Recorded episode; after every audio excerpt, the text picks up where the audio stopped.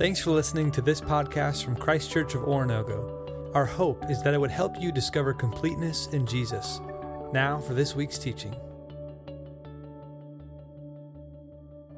Hey friends, welcome back to our study of 1 Peter. This midweek class that we have for you is meant to be a resource that is an encouragement that also supplements our weekend services as we walk through this particular time. You know, it's been funny, as I've read this letter, Peter is writing to a people who are in exile. He wants to be with them, but they can't be together. And it's reminded me of our situation as well. I would love to be in this classroom with you during this season, but I'm also encouraged that through this avenue, we can spend time together studying this particular text. My hope is that as we looked at last week, you can have some reminders that are encouragements to you, that Peter intended to be encouragements for these churches spread out throughout ancient Turkey. Peter reminded us last week that we can, in the midst of this fog that we find ourselves in, these uncertain times, that we can find certainty in who God is. And in our history, we can find certainty. And we can also look ahead to our hope, and we can find certainty there as well. So I know that it's been kind of cliche for us to say that these are uncertain times or unprecedented times. But the reality is God's people are always living in moments where they need reminders. They need reminders of who he is. They need reminders of him. They need reminders of their history. Where do they come from? They need reminders of their hope. Where are they going? And they need reminders of their identity. Who are they right now?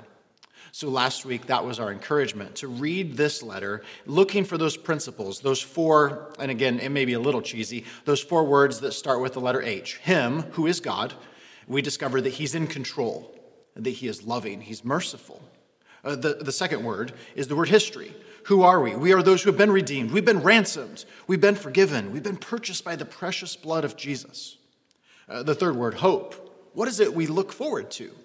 We look forward to an inheritance that will never spoil or fade. We look forward to heaven and dwelling with him. We look forward to salvation. And this fourth word that we'll talk about today is this word holiness. This is a word that, as we study today, should define us as God's people because it is an attribute of God. And so as we talk about this theme today, what we want to discover is that for Peter, this was highly important for these people because they found themselves in a strange situation in a strange land. Peter calls them exiles. They have a history. They have an inheritance that has a history, so they know who they are and who their father is. That's in the past. They know where they're going. They're going to this promised land. But how should they live right now? There's really some temptations as they live as exiles in a strange land. They could compromise. They can forget their history. They can forget their identity. So for Peter, these orienting principles are very important for them. And this call to holiness is a call for them to look like God and to be his people in a place that is not that. I know that this is true for me, that sometimes when we say the word holiness, we have some preconceived ideas that come to mind. But holiness as a theme is not something we intrinsically are, but it's something that God attributes to us. In fact, I find this encouraging as we study the theme of holiness throughout the Bible. God uses ordinary things and makes them holy because he's the one who uses them, and they take on his quality or his characteristic. Here's an example. An ordinary plot of ground around a bush. Moses approaches, and God says, "Moses, take off your sandals, for the place where you are standing is holy ground." Well, what was holy about the dirt there, or even the bush that was there? Well, nothing intrinsically. It was just the fact that God had chosen to use that particular place, that particular plot of ground, and because God was there and because God was using it, it was made holy.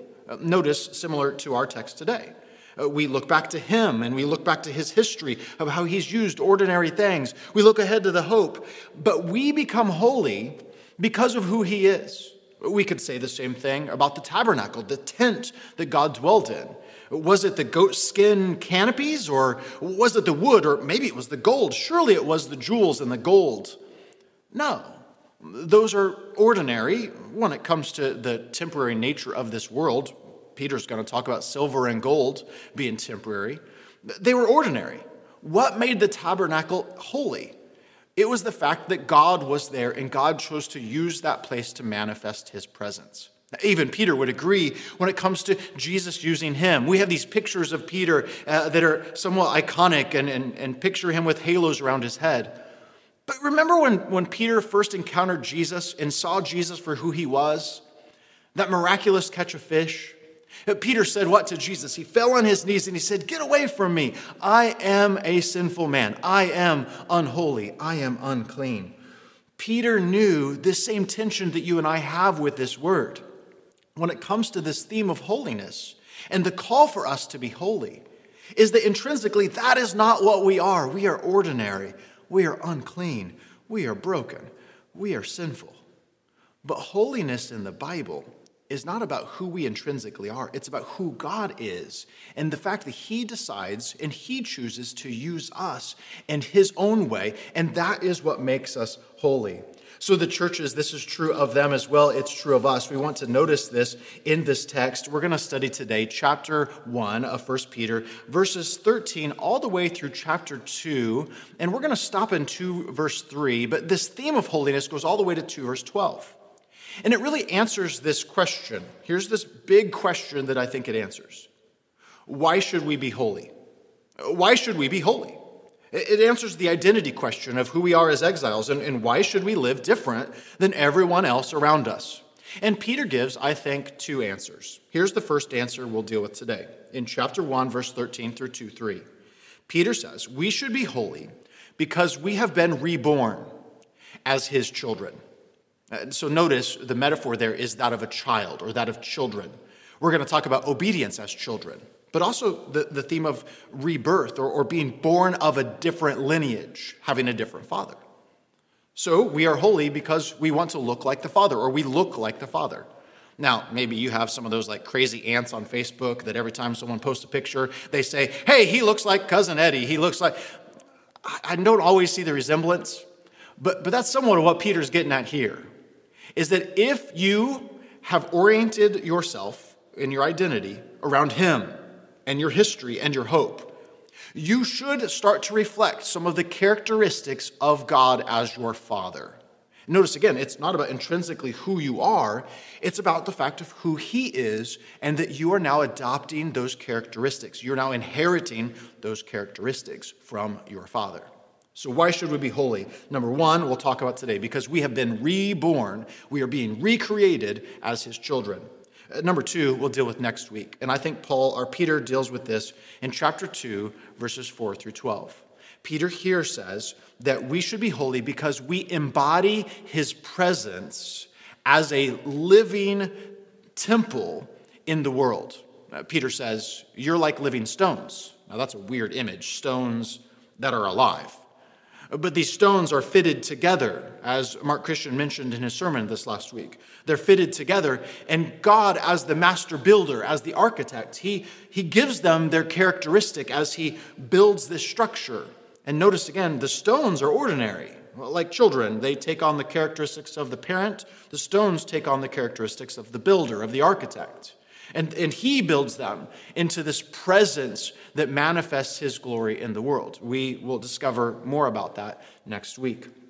But these two reasons, these two ordinary metaphors, children and stones.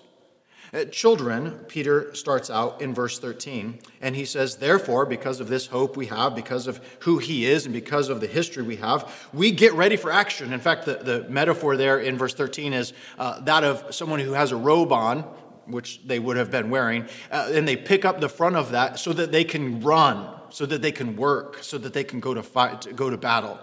So Peter says, okay, this hope we have is not one that just kind of sits idly by. It gets to work. It makes an impact on our daily life and our daily interactions. Prepare your minds for actions. Be sober-minded.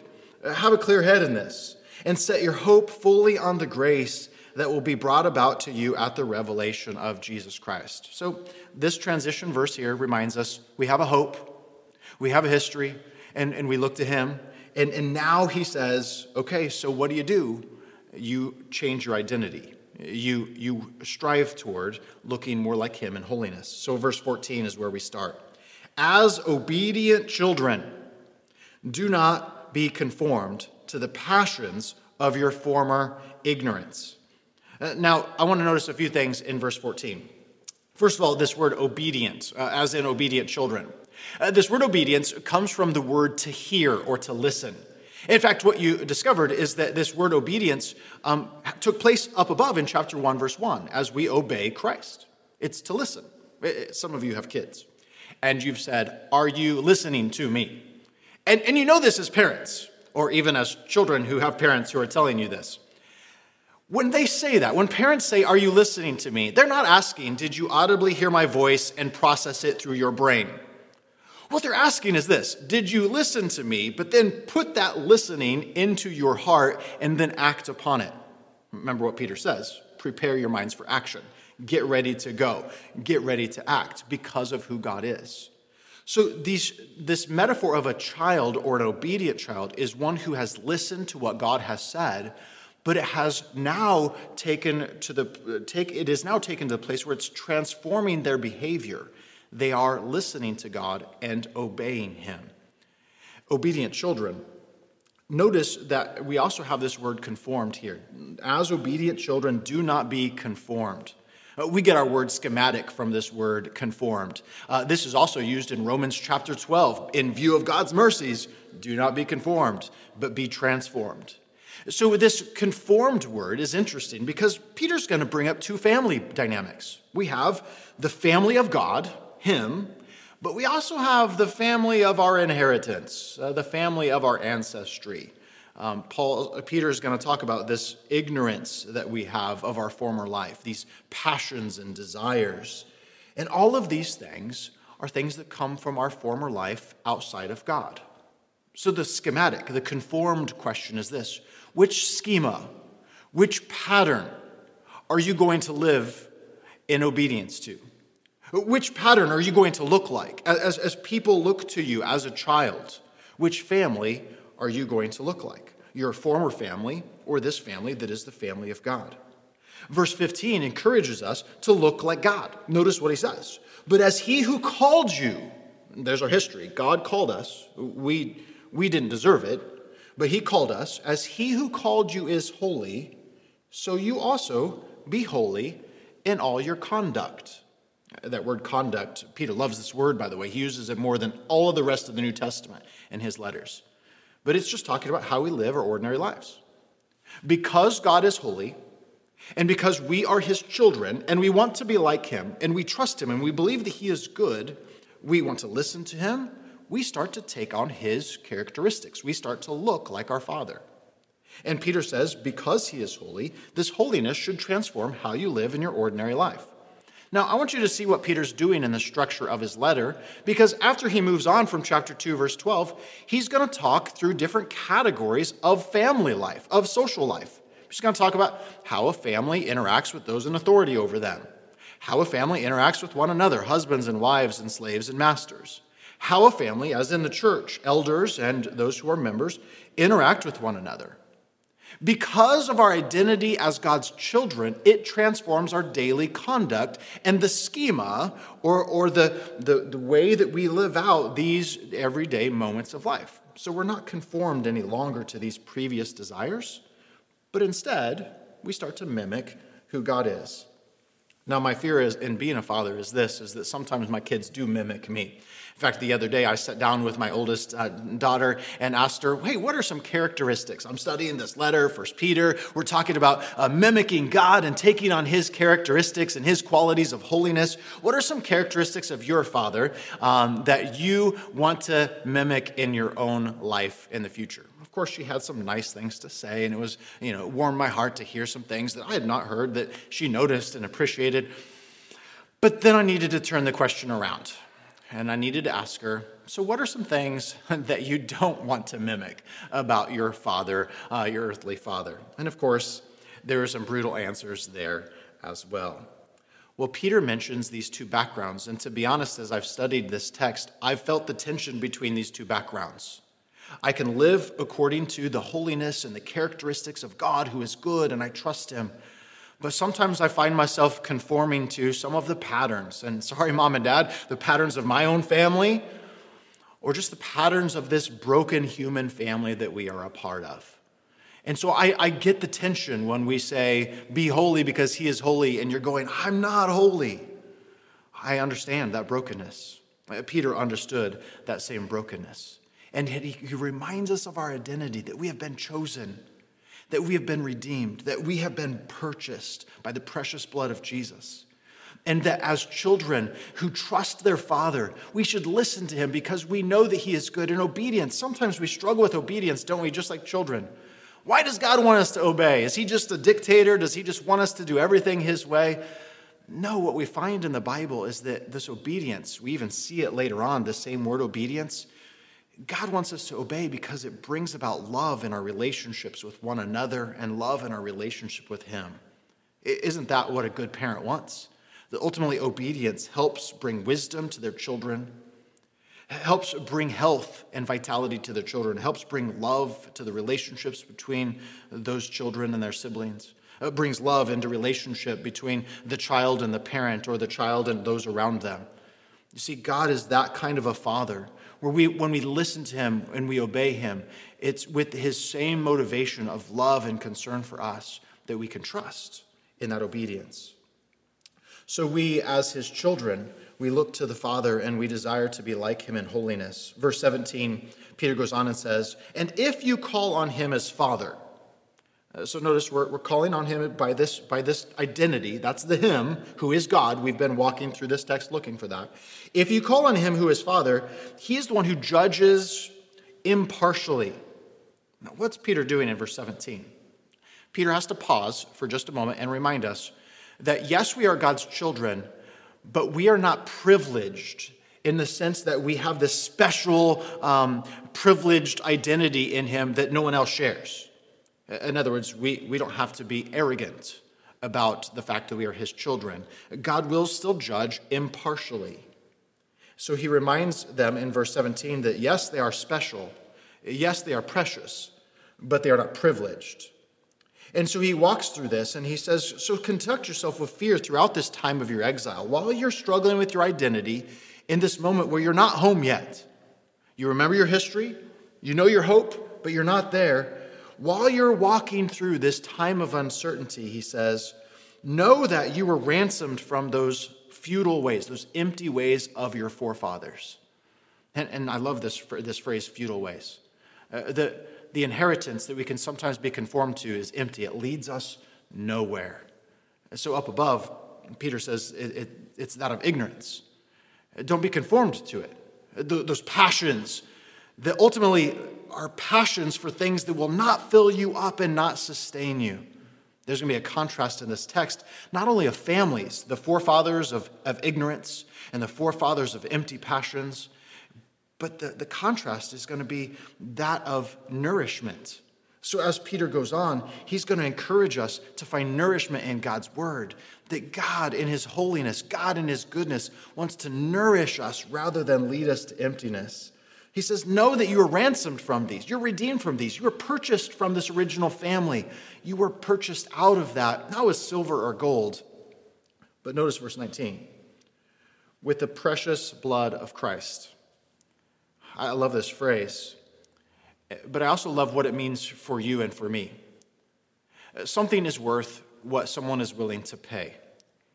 And what Jesus declares in giving his very life for you and shedding his blood, this phrase, the precious blood of Christ, is that you were worth it, is that the way God sees you is as his treasured possession that would lead him, for God so loved the world that he gave his son, that would lead him to send Christ, that would lead Christ to come and die for you as the Passover lamb. This precious blood defines you as his children. It's part of your history. It's part of your identity. It's part of who you are as his family. You are his treasured possession. And I know this is true for me. I would give anything for my own kids because of my love for them. Peter goes on and describes Jesus as this perfect Passover sacrifice. Why the history of Passover there? Why the Passover lamb imagery? Because the Passover lamb is how God brought them out into the wilderness where they are in exile, but he promises to lead them into the promised land. Jesus is still part of that history and part of our identity as the Passover lamb. And so Peter reminds us that this is why our faith is in him. This is why our hope is in him in the few verses that lead to verse 21. Well, as we move forward, we recognize that, yes, we're not privileged in the sense that we have special rights or special advantages or special immunities compared to any other human, but we are precious because God has sent his son for us, and we respond to that. We respond to that grace by obeying him. Jesus, by the way, said, if you love me, you'll do what I command. You'll obey. So Peter summarizes all of this with this word obedience and with the theme of holiness in verse 22, saying, having purified your souls by your obedience, you obey to the truth, but this leads to a brotherly love, a sincere brotherly love that comes from a pure heart. Why? Because you've been born again, not from a seed that is perishable, like he compares it to Isaiah chapter 40, grass that is temporary. But no, the seed that you are born from is from a father that is eternal and from a father who, when he speaks, creation is created. And when he speaks, you are recreated. You are reborn in his image. That is what Peter's doing here, is you're from this father and his word that comes along and recreates you in his image. So he closes in chapter 2, verses 1-3, talking about this idea that as his children, you should long for his nourishment. You should be like a child, a baby, who longs for milk, the nourishment from a parent. You know that this is true. Milk takes on some of the characteristics from the parent and their diet of what they've eaten. In this particular metaphor, we taste and see that the Lord is good. The nourishment of God's word that comes to us should be something that we crave because it brings us life, it brings us health, but it also makes us more like him. I got to admit, over these last several weeks, my kids have drank so much milk. I am thankful for our schools. And by the way, teachers, we miss you. But they have drank so much milk. And the reality is that I want them to know, okay, yeah, we're going to do whatever we can to give you the nourishment that you apparently are thirsty for. But there is nourishment, spiritual nourishment from God that is so much more important. And I want that to be something that is so deeply ingrained in my children, that one of the things they'll remember about their father is that he knew that ultimately life came from God the Father, that who we are and our identity comes from God the Father, that wisdom comes from God the Father, that how we should live should come from God the Father, that his word is the very life and the breath that we need to recreate in us. This is going to lead Peter ultimately at the end of our text next week. We'll see chapter 2, verse 12, where Peter's going to say, you know, I want you to live this way so that as you're in exile and you're living among those who are unbelievers, I want them to be able to look to you and see something in you.